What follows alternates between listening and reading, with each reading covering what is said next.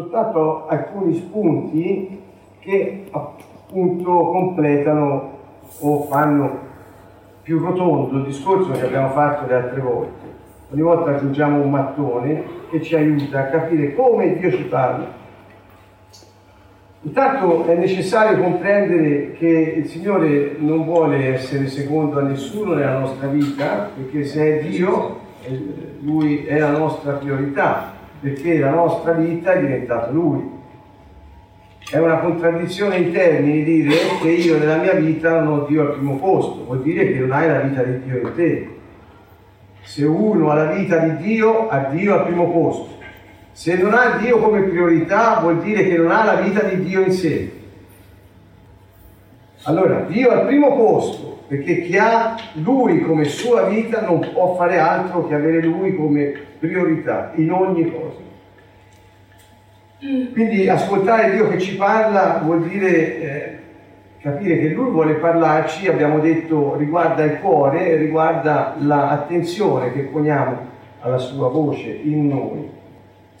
Stasera iniziamo dicendo questo. È sicuramente Dio che sceglie quando e dove parlarci e anche come. Molte persone, eh, immagino e so, che decidono, pensano di decidere essi stessi quando Dio deve parlargli, per non dire cosa deve dirgli. Questo è, tutto un altro discorso. Ma quando e dove vuol dire che ora io mi, mi, mi fermo, eh, Dio mi deve parlare eh, eh, e quindi io eh, saprò cosa devo fare. Dio sceglie dove e come. Ho degli esempi biblici che ci possono aiutare. Eh, questo non vuol dire che Dio ci tiene sulle spine e non ci dice quello che ci serve, semplicemente per dire che lui ha il controllo, il potere assoluto, l'autorità assoluta, specialmente nella relazione che ha con noi, non ha bisogno di consiglio. Per esempio, eh, sappiamo che eh, Mosè eh, entrava nel luogo santissimo e parlava faccia a faccia con Dio eh, in questa parte più interna del, eh, della tenda. E che ci dice questo? Ci dice che il luogo dove Dio preferisce, sceglie di parlare con noi è dentro il luogo santissimo, cioè la parte più interna dove noi possiamo incontrarlo. E uno arrivava al luogo santissimo dopo che era passato dall'altare eh, dei sacrifici, eh, dal, dal da, da, da, tutto il percorso che doveva fare, purificandosi dal peccato e chiedendo il perdono a Dio e guardandosi dentro, insomma era un avvicinamento a Dio che ti portava a incontrarlo in quel luogo interiore dove lui ti parla faccia a faccia come un amico. Questo era Mosè. E allora noi che abbiamo lo Spirito Santo, che quindi lui dimora in noi, eh, eh, a maggior ragione il luogo interiore non può essere confuso con un edificio o con una tenda, ma con eh, eh, l'uomo interiore, appunto con noi stessi, dove Dio ci parla. Ma il percorso che noi possiamo fare per pulirci gli orecchi spirituali è quello di eh, passare dal perdono, dall'espiazione che Lui ha compiuto in nostro favore, quindi il perdono e la purificazione della nostra coscienza. Altrimenti non sentiremo altro che il richiamo della nostra coscienza, il che va molto bene, è sempre Dio che ci parla attraverso la nostra coscienza, ma se vogliamo avere istruzioni eh, e avere un colloquio come con un amico, occorre appunto fare quel percorso di avvicinamento, senza scordare la lode. Ricordate il Salmo 100, presentiamoci a Lui con, esult- eh, con esultanza, entriamo nei Suoi atri con canti di lode, di ringraziamento e quindi non voglio dire che c'è un protocollo che se non fai quello non funziona, ma sto semplicemente dicendo che quando vogliamo metterci in ascolto, e dovremmo farlo sempre, ma occorre predisporre il nostro cuore affinché non sia duro, o non sia rigido e quindi sordo. E il modo che abbiamo detto è dunque la lode, il perdono, la purificazione. A immagine del percorso nella tenda. È un suggerimento. Del resto Gesù disse, quando pregate entrate nella vostra stanza e chiudete la porta. Nel senso vuol dire chiudete tutto alle distrazioni, le diluizioni del mondo e eh, dentro di voi ascoltate. Questa è la prima, la prima cosa. C'è un altro esempio, lo conosciamo tutti, Elia in 1.19, quando Dio gli disse va fuori e fermati sul monte e il Signore passò, cioè Dio voleva parlargli e arrivò un vento forte, impetuoso, schiantava i monti, spezzava le rocce, ma il Signore non era nel vento. E dopo un terremoto ma non era nel terremoto, e poi un fuoco, ma non era nel fuoco. Sentite vari fenomeni naturali, anche un po' disastrosi, il terremoto, eccetera, però Dio non era in quelle cose impetuose e disastrose, nemmeno il fuoco che brucia in quel caso, e poi dopo arrivò, dice, un mormorio di vento leggero, dipende dalle traduzioni, e quando Elia lo udì, si coprì la faccia con il mantello, andò fuori, si fermò all'ingresso della grotta e una voce giunse fino a lui e disse, che ci fai Elia? Eh, ma tutta questa preparazione per dirgli che ci fai qui Elia, cinque parole. Ma Elia ha dovuto riconoscerlo e riconoscere dove era Dio. Dio era nella brezza leggera, si diceva, nel vento leggero. E quindi eh, così come Mosè eh, lo incontrava nel luogo segreto, intimo, così Elia lo ha riconosciuto e potuto sentire nella leggerezza di un vento, che poi vuol dire spirito, ora apro una parentesi, quindi vuol dire per noi che lo sentiamo nella tenerezza e nella leggerezza dello Spirito Santo che ci parla. È Lui che ci parla. Cioè Dio ci parla come lo Spirito in noi. Ecco, questo è tenendo insieme Mosè ed Elia, va bene? Lo Spirito in noi. Che dire poi di Geremia, che riguarda il luogo, Dio disse a Geremia, Geremia 18 da 1 a 6, e disse alzati, scendi in casa del vasaio e là ti farò udire le mie parole. Poi c'è tutta la storia, Geremia fece così e quando arrivò lì la parola del Signore gli fu rivolta e Dio gli parlò. Quindi è strano, ma è come dire dette l'appuntamento in un certo posto per potergli parlare. Ora, perché usiamo questi esempi? Perché ci fanno capire che è Dio che sceglie quando è il momento, dove e come. È un invito ad essere morbidi e aspettarlo e soprattutto predisporsi con il cuore a riconoscerlo e ascoltarlo con attenzione. Questo è il primo punto. Il secondo punto era come otteniamo, diciamo più o meno conferma che è Dio che ci ha parlato. Un, un punto piuttosto importante che non si può esaurire in dieci minuti ora. Allora, abbiamo delle idee, delle idee messe un po' insieme dai vari eh, uomini di Dio che spesso si sono eh, prodigati a spiegare come possiamo avere conferma che Dio ci parla, quindi non, sono idee mie, sono condivise con molte altre persone.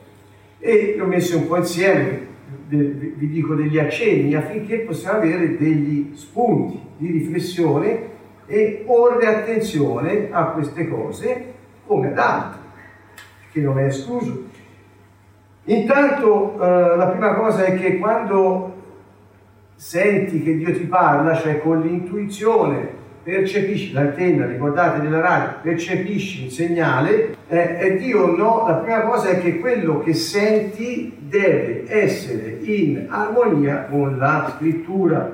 Questo è il primo punto. Perché se, come ho detto prima, Dio ci parla come lo Spirito in noi, è lo Spirito Santo che porta la parola in noi e ce la rivela e ci dà la luce per capirla e la forza per applicarla, questi tre passi fondamentali.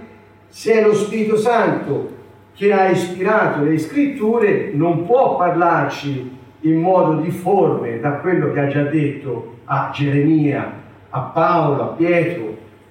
Non, non c'è contraddizione in lui. Questo ci aiuta a capire soprattutto quelle contraffazioni, quelle, quelle falsità grossolane, e cioè evidenti, ma che spesso portano in confusione le persone, come quando qualcuno si vuole far parlare da operatori dell'occulto.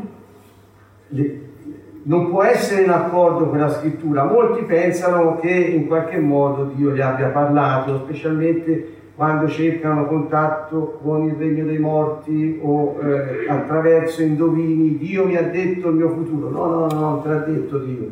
Allora, perché?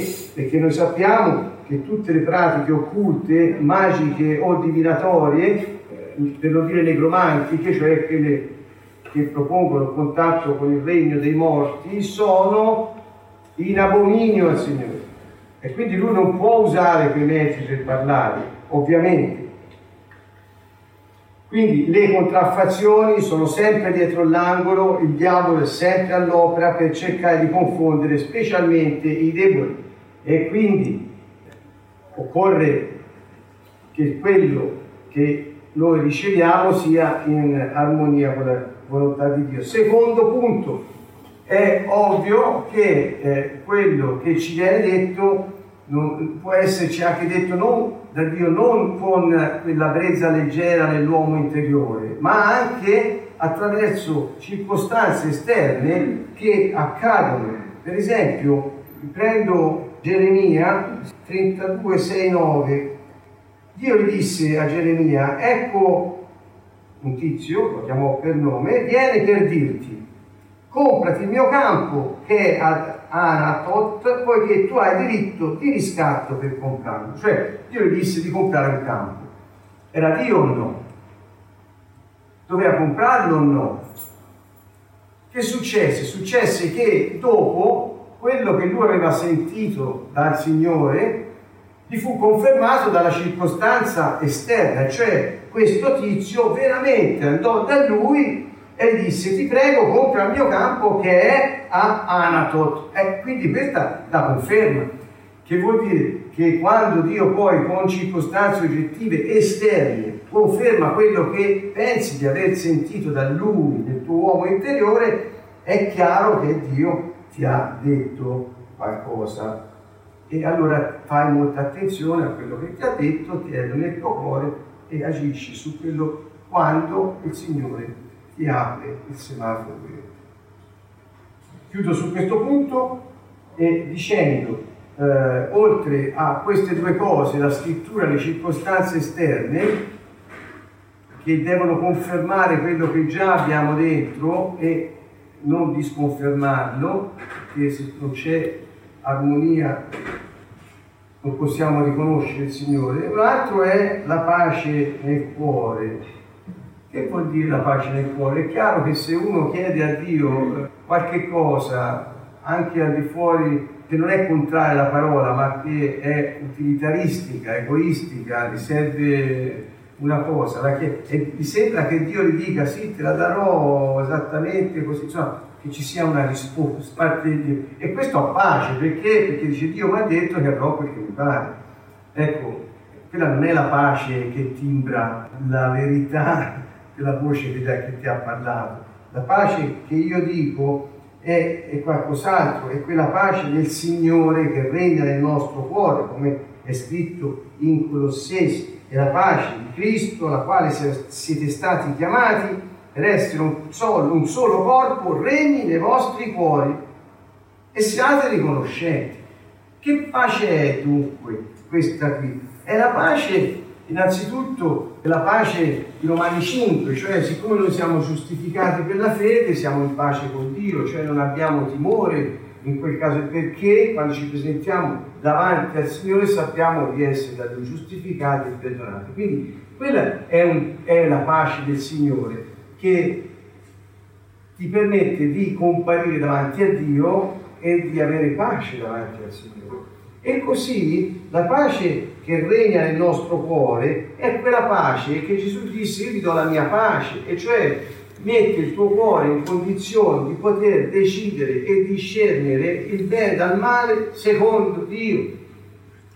Quindi se quando dici ho sentito la parola di Dio, ho avuto un messaggio, dentro il tuo cuore comincia ad esserci agitazione, anzi, compulsione, oppure anche altre situazioni, non voglio generalizzare qui, ma anche una euforia normale perché hai, hai quello che vuoi eh, e non è per il regno di Dio, ma per soddisfare i tuoi desideri, non dico neanche bisogni, e allora eh, si può dubitare che sia la pace del Signore. Lo ripeto, avere la pace del Signore quando lui ci parla non vuol dire oh grazie Signore, mi dai quello che voglio. È una pace soprannaturale che lo Spirito Santo produce nel nostro cuore come timbro interiore per dire e normalmente riguarda l'azione di Dio in o attraverso di noi o per altri, buono senza di noi, ma riguarda la sua azione, riguarda la sua persona che fa qualcosa e si manifesta.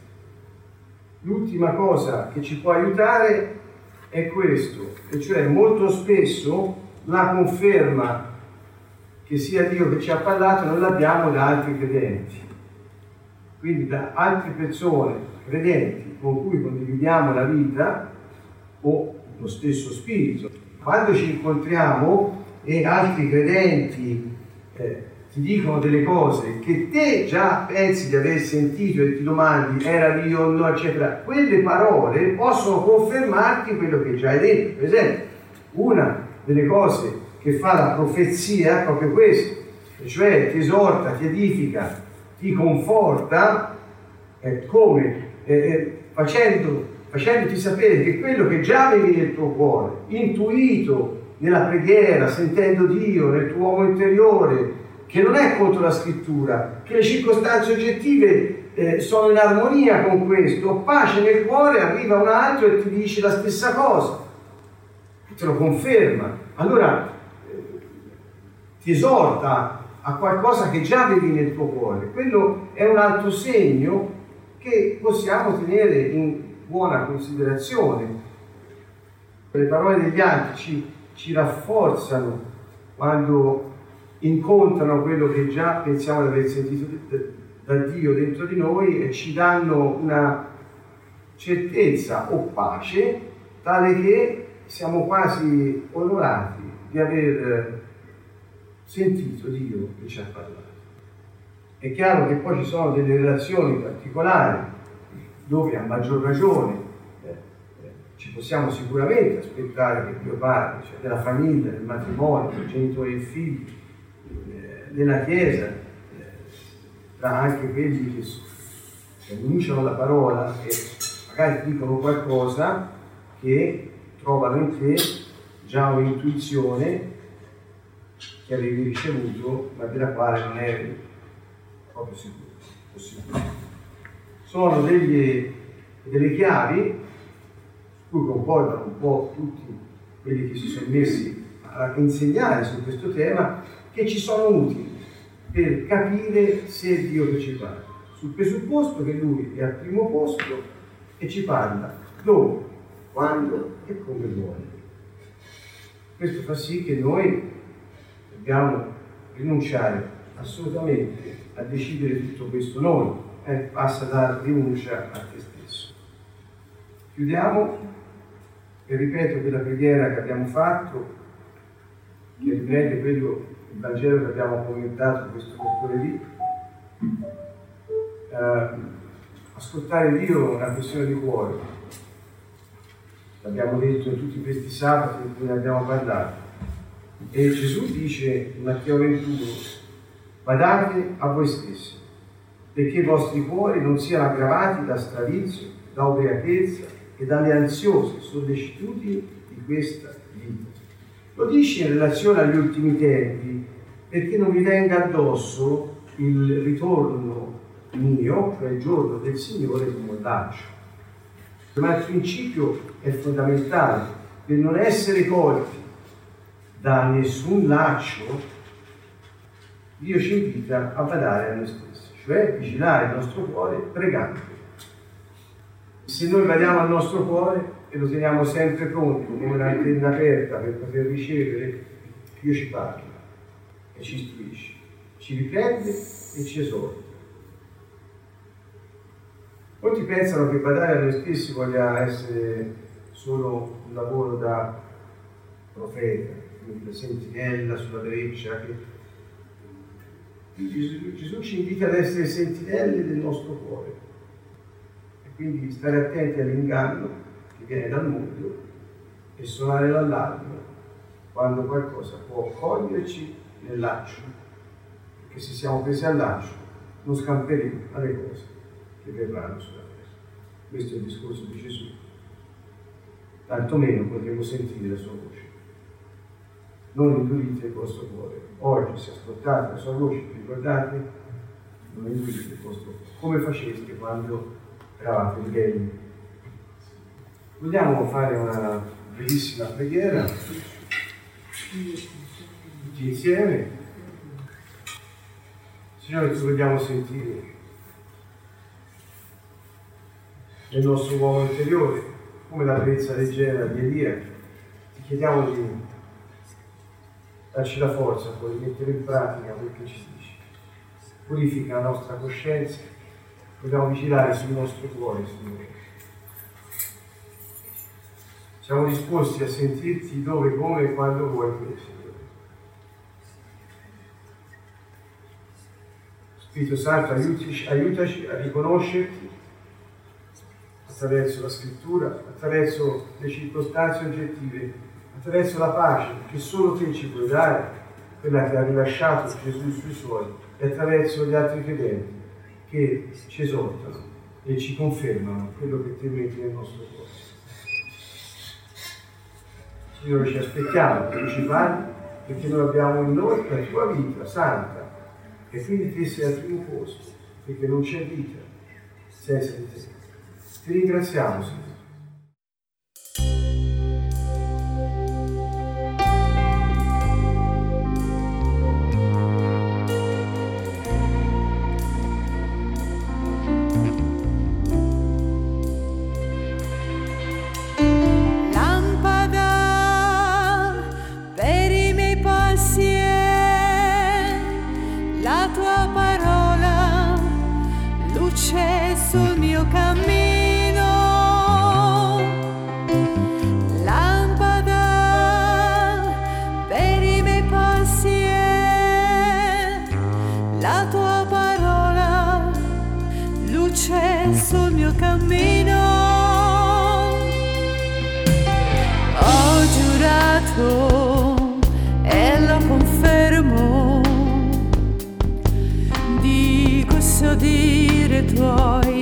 Precetti di giustizia. Sono stanco di soffrire, Signore. Dammi vita secondo la tua parola.